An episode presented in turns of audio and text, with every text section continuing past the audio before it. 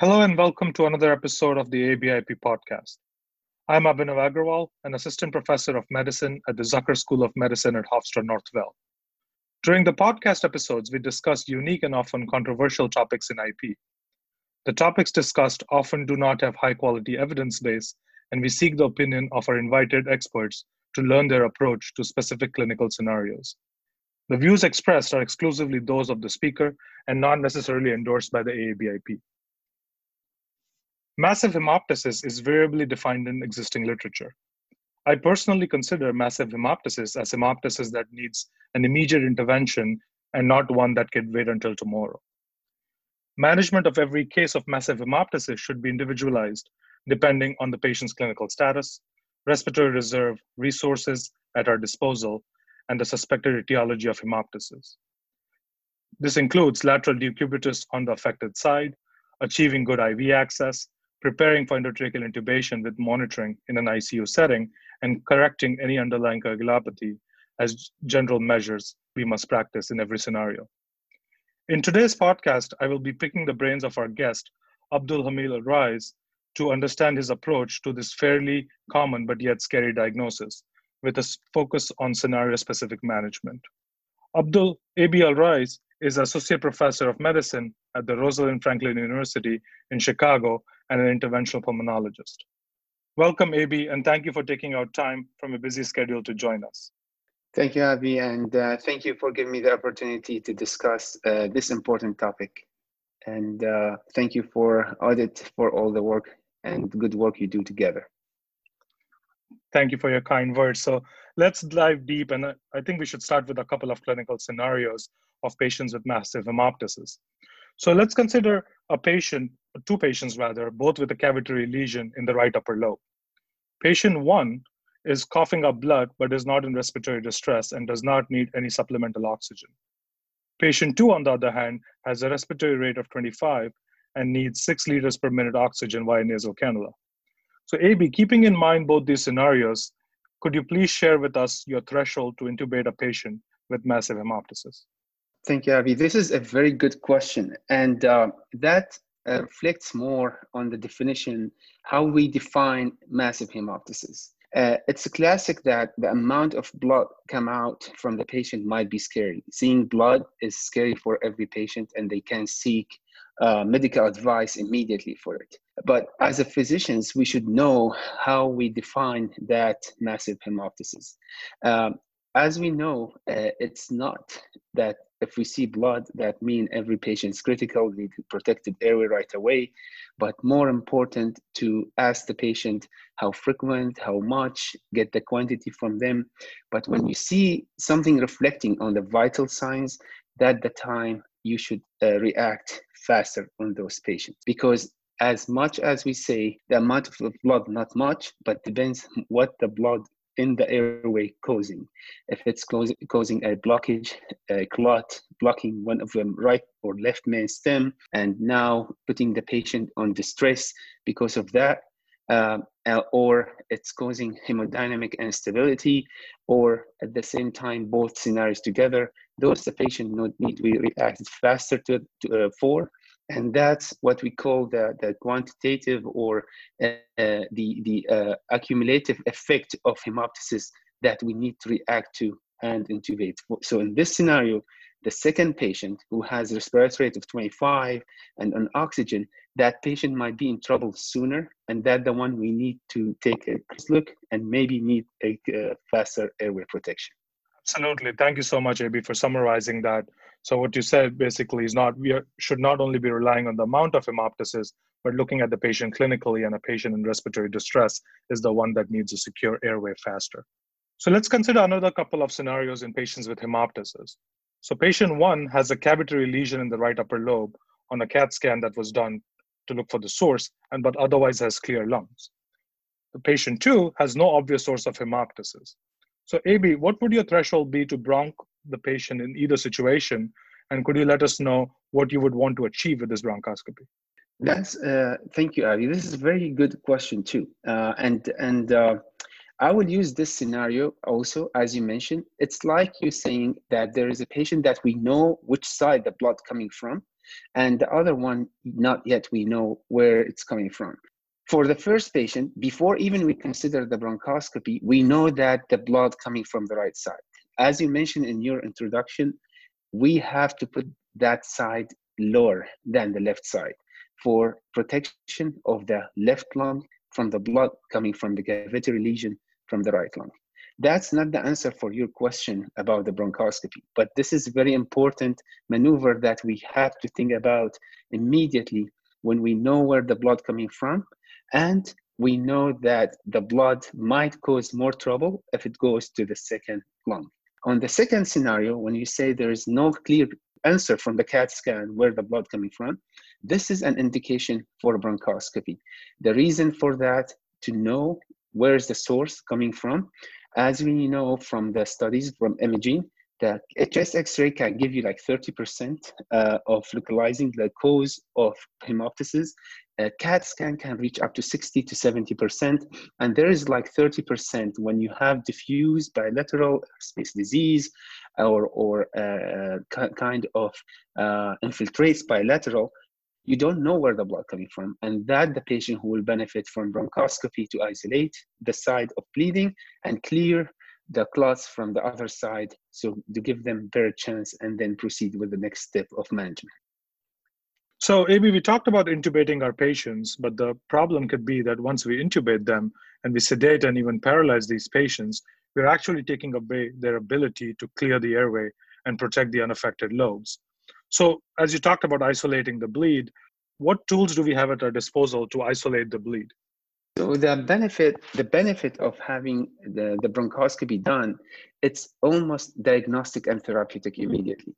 So prior to taking the patient for bronchoscopy or even doing the bronchoscopy in the ICU at the bedside, make sure you have all the tools that you might need prior to the bronchoscopy. That include uh, any blockage uh, catheters, Fogarty, uh, Arndt blocker, um, even sometimes you can use the Swan-Ganz balloon. Some in the past they used uh, also Foley catheters, small ones. All of those were used to block the main stem of an airway where the blood coming from. The other thing that also a uh, very important tool that you have uh, in your hand while you are doing the bronchoscopy of the patient intubated is the ET tube itself. It's very easy for you when you identify the uh, side of the bleeding to selectively intubate the other lung with the ET tube directly. That will at least isolate the good lung from the blood coming from the bleeding lung. The second thing can be done then, clearing the clots from that airway to protect and ventilate the, the lungs. Uh, as I mentioned, uh, Fogarty catheters are very useful, come with different sizes for different uh, uh airways from uh, main bronchus to sub uh, lower lower bronchus to subsegmental bronchus from four, five, six, seven Frenches. All of those can fit inside the airway and and give you an isolation for selective airways if that needed immediately. Uh, Arndt blocker also another option. It comes in different sizes and also uh, can fit the airway that uh, bleeding and help uh, protecting and isolating that lung. If the ET tube not an option. Uh, of course, uh, in some cases, you can use a double lumen tube uh, that isolate uh, the bleeding lung from the other one. So you mentioned double lumen tubes, but you know, as an intensivist, I've maybe seen a double lumen tube once or twice. I've used it in my life, and not a lot of us are trained in the use of double lumen tubes. And even uh, in a hospital, people might not be trained. So, do you routinely use double lumen tubes, or do you recommend using double lumen tubes? And do you think it is still a normal, regular, routine practice uh, to try double lumen tubes in these patients? Uh, that's a very important question, and we should highlight that uh, topic very important because people think that if I have double lumen tube in the airway, it's easy for me that to ventilate the good lung and isolate the bleeding from the other lung. But we have to remember that a double lumen tube, even during used usually during elective surgeries for isolating and deflating the lung that the thoracic surgeon uh, uh, operating on, it takes time even in expert hands, and it has more stiff and and it's more rigid than normal ET tube. And the third thing is the lumen inside it that do, has dual lumen that doesn't allow you to have the flexible therapeutic bronchoscopy to fit in either lumen.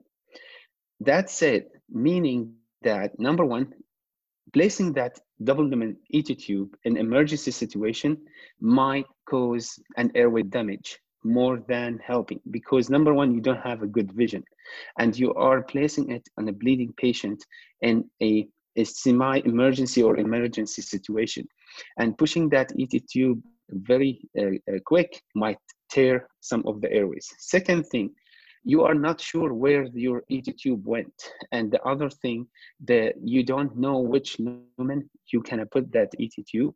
And uh, the using the therapeutic bronchoscopy will be eliminated because the size of the uh, therapeutic bronchoscope, as I mentioned, doesn't fit in any of those lumens of the ET tube. So you have to go for pediatric scope, which will lose the uh, the the uh, effect or the benefit of using therapeutic bronchoscopy in those scenarios. Right. So I think we both agree that the use of double lumen tube is extremely challenging and is limited to very certain scenarios in the in expert hands. So you talked about bronchial blockers. You know, I've placed a few bronchial blockers uh, for hemoptysis patients, and they sometimes can be very challenging. Let's say a scenario where tr- I'm trying to maintain a bronchial blocker in the right upper lobe. Do you experience that it gets displaced, and you know, do you have any tricks or tips so that it doesn't get displaced into the bronchus intermedius when transporting or moving the patient? That's uh, a, a good question, Avi, because uh, it's not only that we see we have the vision when we see the uh, endobronchial blocker in the place and we are happy that we place it in the right spot. As you mentioned either if it's the seven uh, french that fits inside right upper lobe of that the cause of the bleeding or is it nine french we fit it in one of the main stem. But we have to remember that how we placed it after we placing it uh, to know how far it is by labeling the, the depth of that um, uh, uh, uh, blocker in the airway and see what number we ended with after we place it because it has markers on the side that can you can read uh, and you can get it in centimeters. So you know where you place it and you can lock on it and tape on it. So you can sign out to the next person uh, or to while you're transporting the patient to make sure that that label did not move out. Because it's very easy for that with any if the patient lost his paralytic effect to cough and pop that uh, blocker out of the airway. In another scenario you can see if the patient stayed with the blocker overnight in the icu after uh, uh, endo, uh, after embolization done that you get a call from the nurse at night saying the patient desatting and they tried you you will think that he bleeding again. There's some scenarios that the blocker moved from the bleeding side to the good lung already and blocked the uh, other lung that has no bleeding because it's it's moved from one place to another. In that case you deflate the order it should be hit the uh, bronchial blocker immediately and get a chest x-ray. Uh, so it's challenge, of course, but it needs number one, documentation, how depth of that blocker was placed. Second thing, uh, the uh, document also by doing an x-ray to know where it's sitting exactly after you place it. Third thing, uh, make sure that uh, it's always checked that it's inflated because after a couple or four hours, usually that balloon uh, get uh, deflated and need to be frequently inflated. Uh, uh for transportation, uh, it's important to label it maybe with a tape because you can easily see that tape if it's moved from the edge of the locker of that blocker. So when we isolate the bleed, our general approach is to consult interventional radiology for bronchial artery embolization. And you know that's relevant because 90% of the lung bleeds originate from the bronchial arteries. However, let's say we have an endobronchial culprit, maybe a lesion in the trachea or the bronchi or the subsegmental bronchi. What is your favorite tool to stop the bleed and why do you choose that tool? Uh, so as you mentioned, Abby, there's there's two different um, lesions that that you are uh, or different mechanism of bleeding. One that uh, the bleeding coming beyond your vision. You don't know where the bleeding coming from, or you know, but you can't control it by the tools that we're gonna talk about. Or if you have an endobronchial lesion that's either oozing or has a direct bleeding, especially depends on the type of the uh, of the tumor sometimes. For example, renal cell carcinoma tumors uh, that metastasize to the airway or carcinoid tumors can easily ooze and bleed more than other uh, other tumors. So in that case, using uh, tools such as cautery or uh, APC, argon plasma coagulation, and those scenarios are, are the best. We have to keep in mind before using those tools that we have a good communication with our anesthesia colleagues that the FiO2 for the airway prior to using those tools are 40% or less in inspiratory and expiratory phase. Because we, as we know that the oxygen is a flammable gas and we can ignite that gas if it's more than that percentage. Uh, of course, that's a challenge if the patient is hypoxic, but it's very important to remember that those tools can be used uh, only if the FiO2 less than 40%.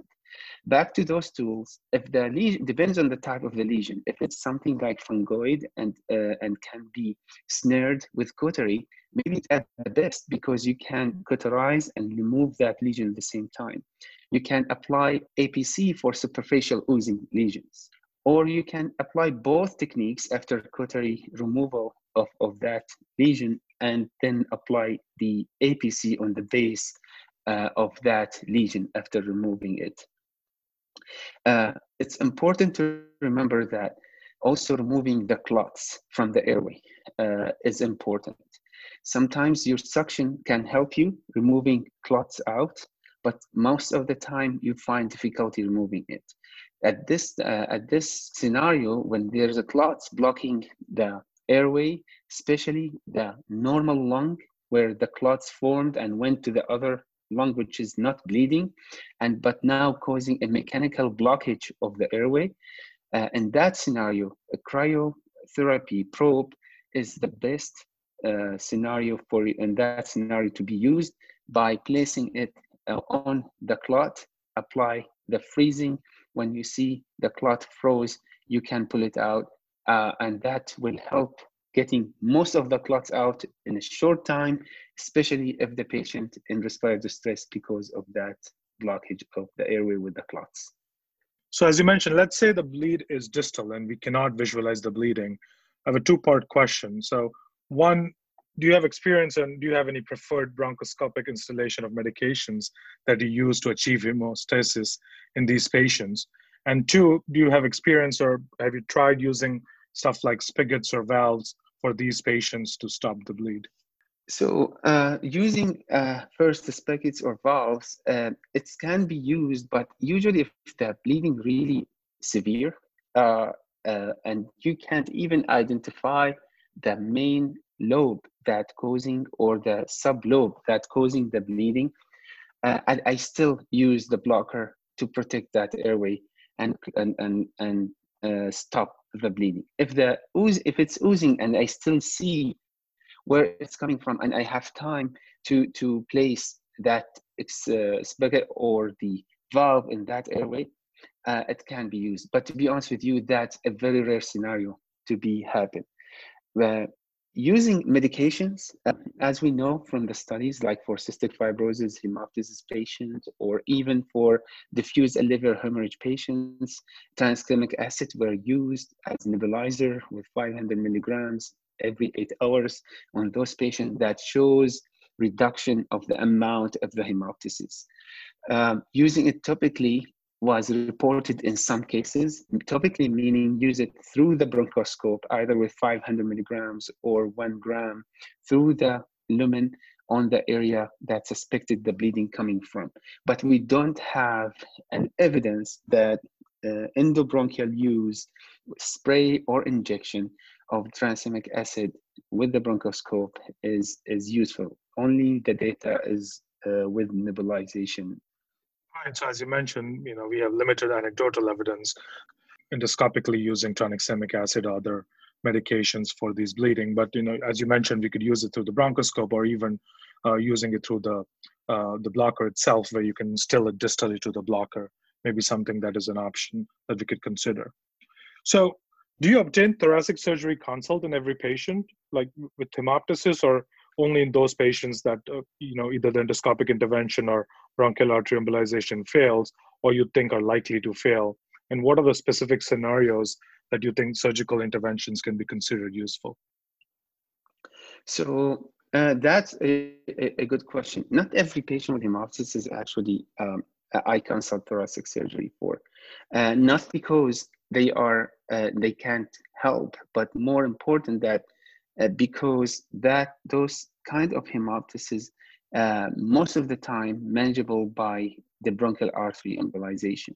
Some scenarios that thoracic surgeries are must uh, consult. Uh, for example, on cases where you have a uh, fungal infection with like aspergilloma, that the fungal, uh, fungal infection now already invaded locally multiple um, blood vessels. And as you mentioned, in those cases, um, uh, the, the uh, intervention uh, radiologist might not achieve the blockage or, or embolization of all feeding blood vessels to that area. And in those scenarios, the only way to protect the patient from frequent hemoptysis episodes or from fatal hemoptysis, uh, hemoptysis episode by if, if, the, if that aspergilloma, for example, invade larger blood vessel is by removing that. And that scenario, for sure, the thoracic surgery is the go-to person uh, to get that to aspergilloma out. Uh, the other scenario, if you have localized tumor that causing the problem, and you know from the CAT scan where it's localized, and also failed uh, to have the feeding blood vessel uh, embolized for that tumor, also the same thing, the thoracic surgery option should be on the table. Uh, but in general, uh, as those patients, when I have patient, I by the bronchoscopy already, I localized the area where the bleeding coming from, and also uh, I place the blocker. This is the right person that you should go with the patient to IR right away because that's the best time that the bleeding still active. You stopped it by uh, placing the the blocker from going to the good lung. You protect the airway, you clean the good lung. The patient is hemodynamically stable after you give him the fluid blood and you protect the airway. This is the best time for the intervention radiologist to intervene if the bleeding is still active and they can identify the most feeding blood vessel, which is most likely branching or a direct uh, feed from the bronchial artery. Perfect. Thank you so much, AB. This has been a great learning experience for me, and I'm sure our listeners will find this very useful in their daily practice. So, any closing comments? Uh, just, I, uh, I would like to remind everybody that uh, preparation and uh, uh, for those bronchoscopy procedures are very critical. Make sure you have all your tools prepared prior to the bronchoscope bronchoscopy without having those uh, tools might aggravate the bleeding and then you lose more time finding them.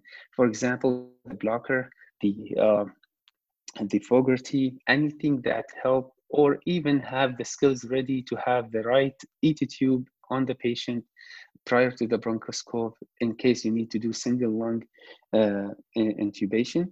Uh, remember the rule of 40% or less of FiO2 if you are planning to use any of the cautery or heat uh, therapy like APC on the airway.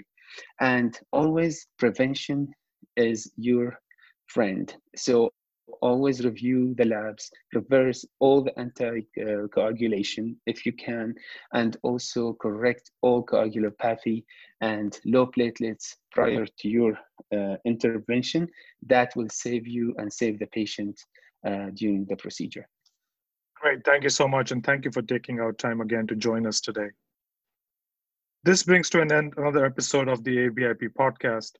Please don't forget to follow us on our YouTube channel to hear more about controversial topics in IP and expert opinions that will improve our daily practice.